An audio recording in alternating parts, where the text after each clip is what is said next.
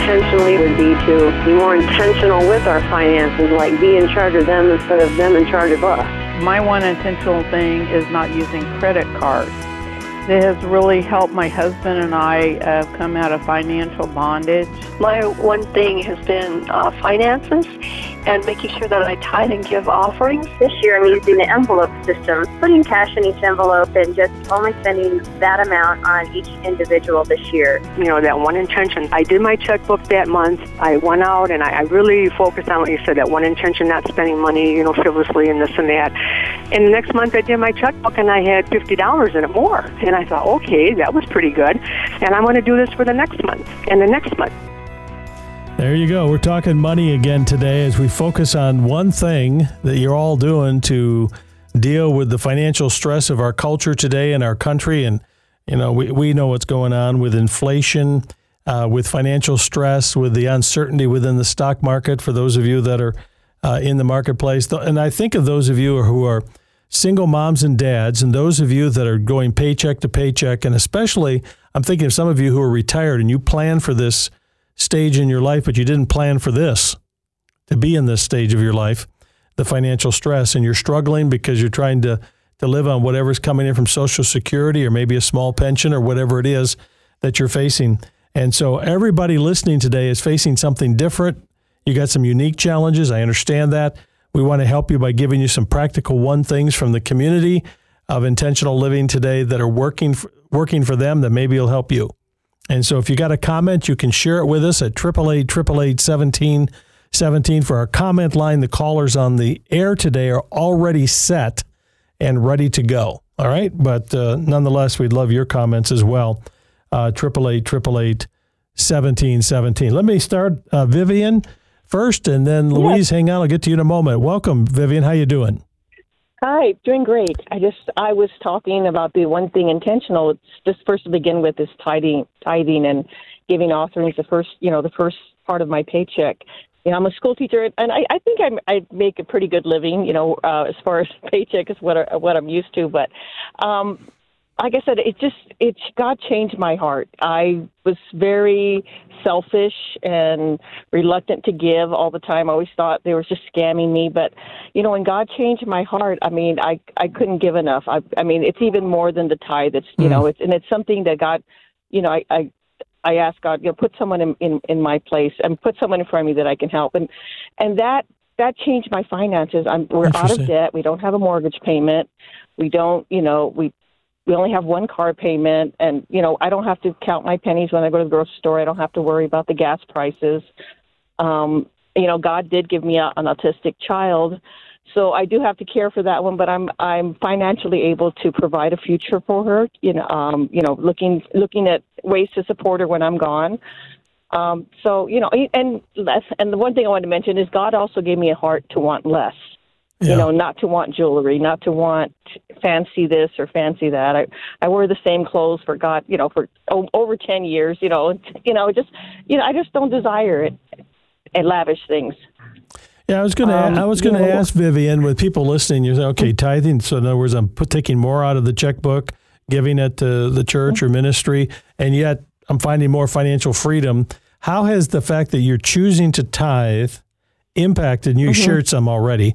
How does that impact how you view money, the, the rest of it, the other 90%? How does that impact you? It, it's still God's money. It's still God's money. And, you know, even, even though I have more, I still, I'm still responsible on how I'm going to spend it, how, you know, you know, doing you know doing it for good. Even if I go to a restaurant and I give the waiter an extra tip, it's I'm doing it for God. I'm I'm showing God's love to that person. Absolutely. Well, Viv- Vivian, thank you for calling today from Arizona. Learning to be content, learning to be faithful in tithing. Is that a new concept? A tenth. That's what tithe means, a tenth. And uh, there's nothing magical. It's in Scripture. And of course, it's an attitude that, as Vivian said, everything is God's. I'm not giving it to Him. I'm, I'm sort of giving back what He's already given to me as a recognition, not because God needs it. God doesn't have a a, chief financial officer in heaven doing the books and seeing how cash flow is in light of the inflation today. Uh, but it's our it's for us. There's something happens within us when we're faithful. Thank you, Vivian. Appreciate it, uh, Louise. Let me come to you, and then Joanne, you'll be next. So uh, hang on. Uh, Louise is on line three in New Mexico. How you doing today? I am excellent. Terrific. Talk money. Talk to me. Okay, um, what my husband and I have decided to do is whatever we go to any store, Walmart, the grocery store, whatever, whatever we decide to buy, we look at it and say, is this a need or a want? And we have to be very, um, well, intentional because sometimes our wants feel like needs. But when we're together, especially, we can, uh, you know, discuss it. But mainly, the thing is deciding need versus want. Mm-hmm. And you know what? When you think about it, as Americans, it's easy to get those categories confused. Things that we actually uh, want, we sometimes say, I need that. And so vocabulary matters. And stopping to be intentional at that moment to make that decision, need or want, can change your life. It adds up over a lifetime. You know, everything in intentional living begins with a decision. It begins by the first step of saying, I'm deciding either money's going to control me or I'm going to choose to control it for God's glory. And that's really a decision we have to make. That's what we're talking about today. Love to have you join in on our comment line, 888 1717. Uh, Joanne uh, left this comment um, from New Mexico. She says she's using the envelope system, the envelope system, which means you put in envelopes, and you know what it means put envelopes and put money in each one. Old fashioned? Yep. Does it work? Certainly. If you work the system, the system will work. That's the bottom line. Uh, let's take a break. We'll be back with more calls on intentional living. This is Intentional Living with your host, Dr. Randy Carlson. Intentional Living is furnished by Parent Talk Incorporated and is made possible by the generous support of our listeners. This program is not a substitute for professional counseling, medical, financial, or legal advice. Intentional living is not intended to be therapy by radio. We are Intentional Living, and we'll be right back. What do you do if a blended family isn't blending? Hi, I'm Dr. Randy Carlson with another Intentional Living Minute. Remember, in a blended family, you're typically joining in during the second or third act of the play that was written before you even showed up, without helping to even write the script. And when you step into the play, you may be disrupting a play that was already in process. And that's a reality. Remember that each person brings their own hurts and expectations and anger to the situation we call a blended family. So don't try to rewrite the script too soon, but intentionally stand together. And can I encourage you and your blended family to be patient, to play your supportive role, to help your spouse to be successful in raising their children. Stand together, pray for each other, and when you do, that's intentional living. Visit us at theintentionallife.com. Intentional Living, Dr. Randy here in our Intentional Living studio and Intentional Living Center with Jennifer flying the aircraft today, our chief engineer, and Stephen producing. And uh, we always welcome your calls. Today we got the calls lined up, but your comments are welcome at 888 And Gino stopped by to make sure we get on Facebook Live. Thank you, Gino. Looking good over there today? Got the lighting right? Makeup? How am I doing? About as good as it's going to get, isn't it, brother? this is as good as it gets, which ain't so great. But uh, anyway, uh, you make it great when we talk about money. And we're talking about finances. And today, with there's increasing inflation and economic stress, and uh, just the credit card debt, consumer debt, credit card debt in America has jumped from uh, 790 billion to 890 billion in one year. It's 100 billion dollars in one year, probably due to inflation, more going on credit card. What I found interesting, at least in one statistic that I read, uh, they broke it down the credit card debt by age group. And my wife and I were looking at this morning. I said, "Well, hey, I covered it up." I said, "Well, guess what age group you think has the most credit card debt?" And she said, "Well, probably the younger folks. You know, the thirty-somethings with family and so on." And of course, it's very high. It was seventy-five plus. People over seventy-five had the most credit card debt. Now, either that's because it's accumulated over all the years, which maybe is very true, or as uh, being on fixed income, you find yourself having to rely more on credit card to get by from month to month. I don't know, but it was every age category a substantial number. I guess the question is what what how much of that 890 billion do you owe? Hopefully not not that much. That's a big number.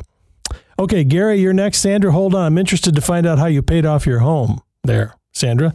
Uh, Gary is next in uh, Texas. Hi, Gary. How you doing? Hi, sir. Doing good. How are you? Good. What's uh, what's one thing you do, Gary, with with money to find a little more freedom well, and flexibility? Part of it was recognizing the purpose of the purchase or the or the the purpose of the item that you're going to purchase. Um, if it's if it's a vehicle and the purpose is to get you from point A to point B, you might not need the heated seats and the you know and the 22 inch rims. But if the purpose of the vehicle is to advertise your business, then you want it to be as impressive as possible. But when you recognize the purpose of the item, you know it doesn't have to be the Gucci, mm-hmm. or it mm-hmm. doesn't have to be the the um, the top of the line. If if you need a good pair of work shoes, then get a good pair of work shoes, but it doesn't have to be a name brand. It, it will accomplish the same purpose, and you could take that extra money and use it towards groceries or uh, rent or utilities. So it depends on the purpose of the item, and if you, you know, do you have to have the uh, the heated seats and the backup camera? Do you have to have the glitter? Do you have to have the the um, the emblem on the shirt, or will another shirt serve the same purpose? Yeah, when you look so, at you look at some of the prices on uh, tennis shoes and sports shoes that uh, people buy, especially young people, and they want the status, they want the name, or the jeans that have the name on it, and so on. And you can add an awful lot, and you start doing that over time. That that adds up to be significant dollars. It does. It really, it truly does. Now, you do need to recognize that sometimes there's a purpose for those items. Um, my granddaughter was having a hard time uh, in high school, and we bought her a Coach laptop bag, and believe it or not, within 30 days she was on the cheer team. So interesting. Uh, sometimes, yeah, sometimes yep. it's the acceptance, or sometimes it will get you the recognition, especially for your business or for your um, uh, for your spouse for acceptance. You know, I mean, you don't want to send her out uh, into a professional business environment with a Walmart purse. You may want to spend the money because it's going to come back to you in the business recognition and the contacts that she makes because you represent yourself in a different way. That's right. So recognize the purpose of the item, and then uh, you know can you can you do with the item that doesn't have a logo? Can you do an item that and there are items that are better than the logo items, but they just don't get the recognition. Yeah. So maybe take a moment to analyze what is the purpose of this item before you buy it, and then how can you achieve that purpose. Very good. Great reminder, uh, Gary. Thank you for your call. A lot of wisdom there in Texas. It got me thinking during during the uh, pandemic for about a year there. Uh, we were kind of my wife and I were pretty cautious staying home, and and I was even um, I even reverted to trying to cut my own hair, which wasn't a pretty sight, I might add. But I thought I was doing a pretty good job. And so as things got loosened up and, and my barber who I who I like and does a great job was back in business again. I said, "Why don't I said, I'm not sure. I'm doing a good job." And she looked at me and said, um, I think that would be a good investment. so Gary, you're right. There are some things that are worth the investment. You know, a good haircut might be one of those things. Certainly, it was for me. Okay, uh, Sandra is let me see here. Sandra's in Texas. Hi, Sandra. How you doing? I'm doing fine. Fantastic. It says here you paid off your house early. How'd you do that? We uh, first it was financed to where the payment came out every two weeks, and then later on, as we began to have some extra money, we started paying the extra pre. Uh, we started paying toward the principal and we got a thirty thousand dollar house paid off in about eleven years, I'd say, and it should have been about a seventeen year with the with the every two week payment. And we were tithing at the time, and um, like your other caller said, we were watching our purchases. Didn't have to have all the flashy stuff. And then we kind of got into using credit cards and had to file for bankruptcy. Mm-hmm. But then when we needed a, a car shortly thereafter, we applied the same principle to pay off to to to pay extra as we had the money. And I believe we paid the car off about two years earlier than we should have. And so at this point, the car's paid off. Are you using credit cards or are you off the credit card trail or what? Credit card not up. Yeah, no, no more credit cards. Not All right. gotten another. All right. Well, good for you. No credit cards and uh, paying off the debt.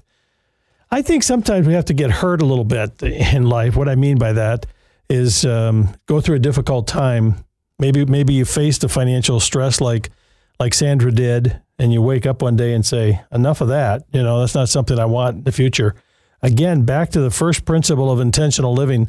I think is an emotion. I think there we have to have an emotion if we want to be intentional with our lives that that's almost disgust when you look at whatever it is. You know, you just say, "Hey, this isn't honoring God. This is lousy with our finances. There's got to be a better way.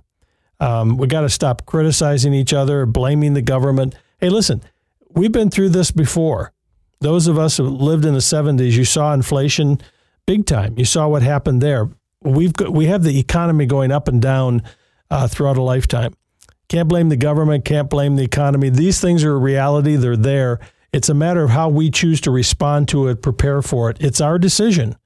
And intentional living is first coming to that level of saying, I'm, I'm sick of this. I'm done with this. And uh, there's a better way. And, and we've been sharing some thoughts today that hopefully been helpful for you, practical for you. We got some more to go. Let's take a quick break, though, first, uh, Jennifer, and then uh, we'll be right back. The point of Leah's story to me is that God sees even when others don't see. You don't see the father stepping up and saying, "Oh, honey, I'm sorry. You know, you're my firstborn, and I, I love you, but you know, you're just, you know, this just didn't work out." And you don't hear any of that. You just hear Leah facing this relationship, being in this marriage with her sister and Jacob, and being the unloved one, being the tolerated one.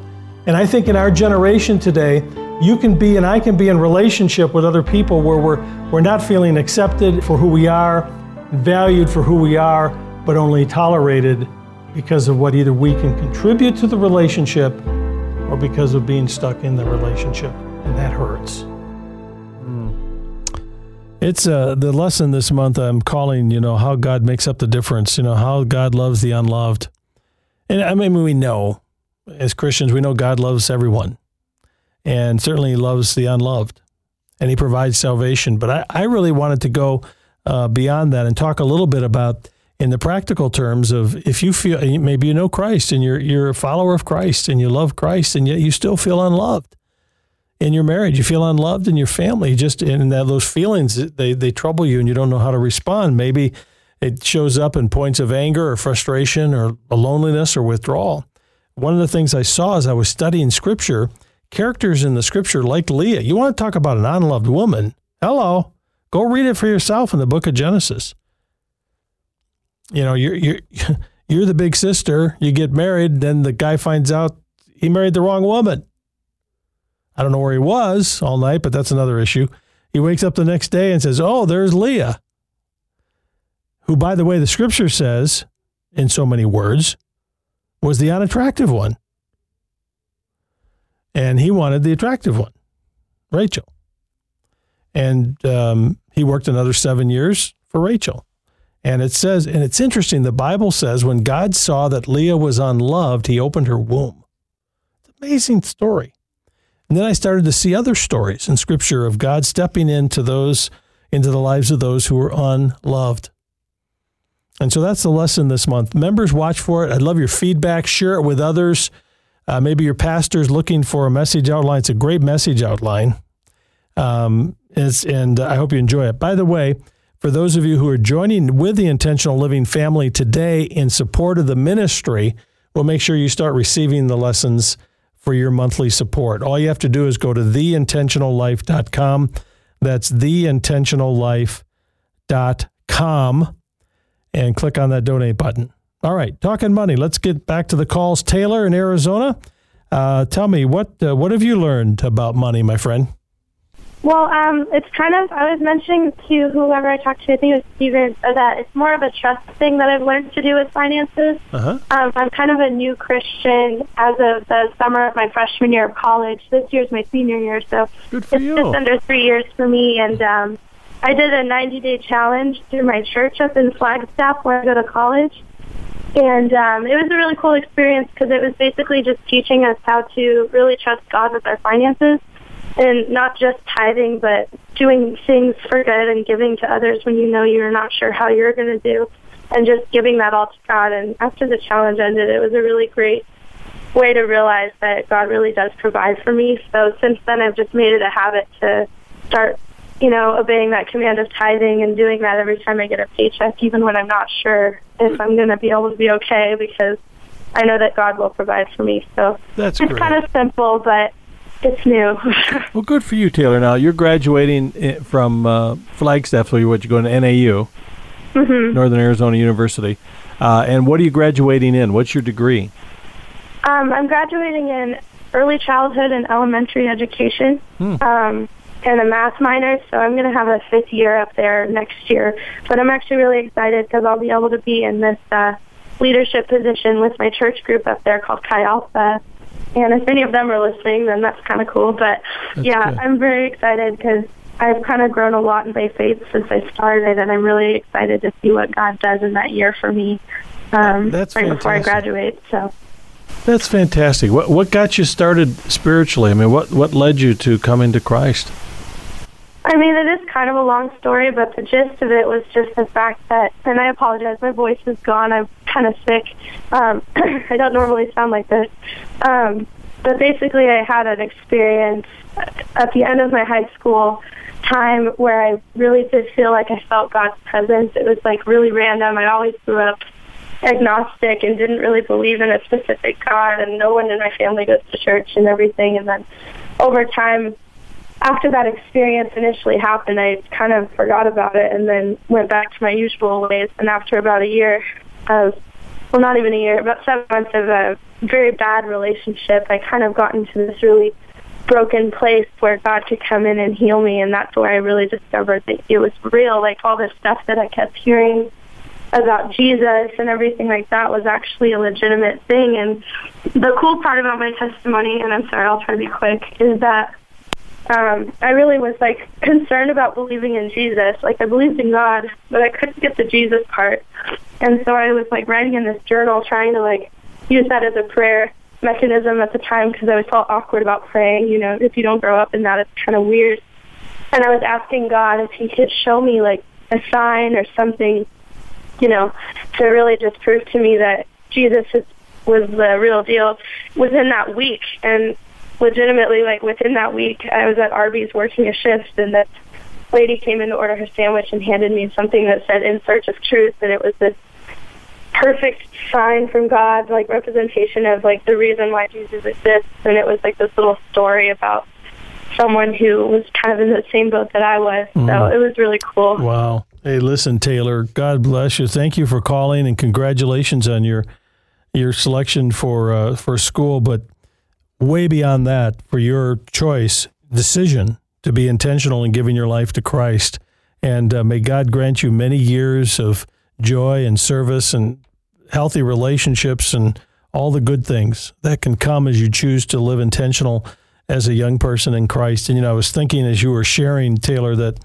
one of the, the one of the passions of my life, I was thinking about it yesterday, sitting at home in my lazy boy chair and thinking and, and planning a little bit, how as a ministry, now more than ever, we have to have a passion for the next generation. Those of us have been around for a while. We've lived a little bit. If we don't reach this next generation, we're going to lose a generation what's going on in the world today. And I know every generation says that, but come on, look at it now. Look at what's happening in our culture, um, where our young people are being confused. They're hearing lots of messages. They need intelligent talk. They need real life examples of life change. They need to hear the truth of God's intentional love for them. And so I say to parents listening, grandparents, I say to coaches, teachers, each of us, we have an opportunity and a responsibility to reach this next generation. And Taylor, you're an example of that. God bless you. Someone came and handed you something that was the catalyst that just moved you that little bit to say, hey, that's a sign from God. That's powerful. Thank you for sharing that. Okay, I think we got time. Let's get, uh, can we get Kristen on from uh, Michigan uh, with a question? Do we have enough time? No, we're we don't have enough time. I'll tell you what, we'll do that next time, Kristen. Sorry, we can't uh, get you on the air today. Uh, just before we wrap this up today, uh, as we've been talking about finances, it's a very practical topic. In fact, if you study Scripture, you'll see that that um, the Bible speaks as much about finances in one form or another than any other topic, including heaven and hell. And as the Scripture says, where our treasure is, there will be our heart also. And so we can reflect on not how much we have, because that's really immaterial, to a treasure because I know people who have a lot, yet their heart is not wrapped up in the stuff they have. In fact, their generosity is overwhelming. I know some folks personally who love God and have been very successful financially and yet chosen to live their lives in a way of generosity and sharing and reaching people and caring for people. And I know other people who have very little and are stingy, frankly, and uh, not following God's principles uh, of finance. And so today the message has been God owns it all. We need to be intentional. We need to be smart. And I understand that some have more than others, but it's how we choose to manage what we have in a way that honors God that'll make the greatest single difference in our life. So, my challenge to you today is maybe to take this show, send it to someone, share it with someone, and say, take a listen to this. Hear the stories of people who are choosing to handle money in a different way.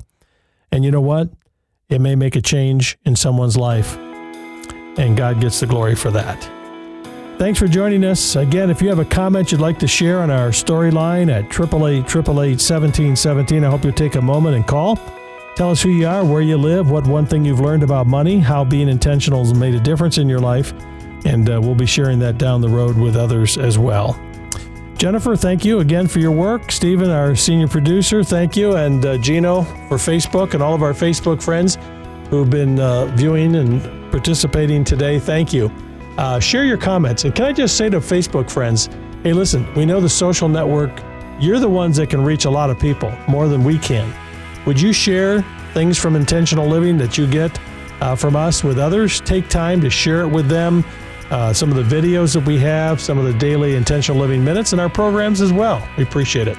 I'm Dr. Randy. Have a great day. We'll see you next time from the Intentional Living Center.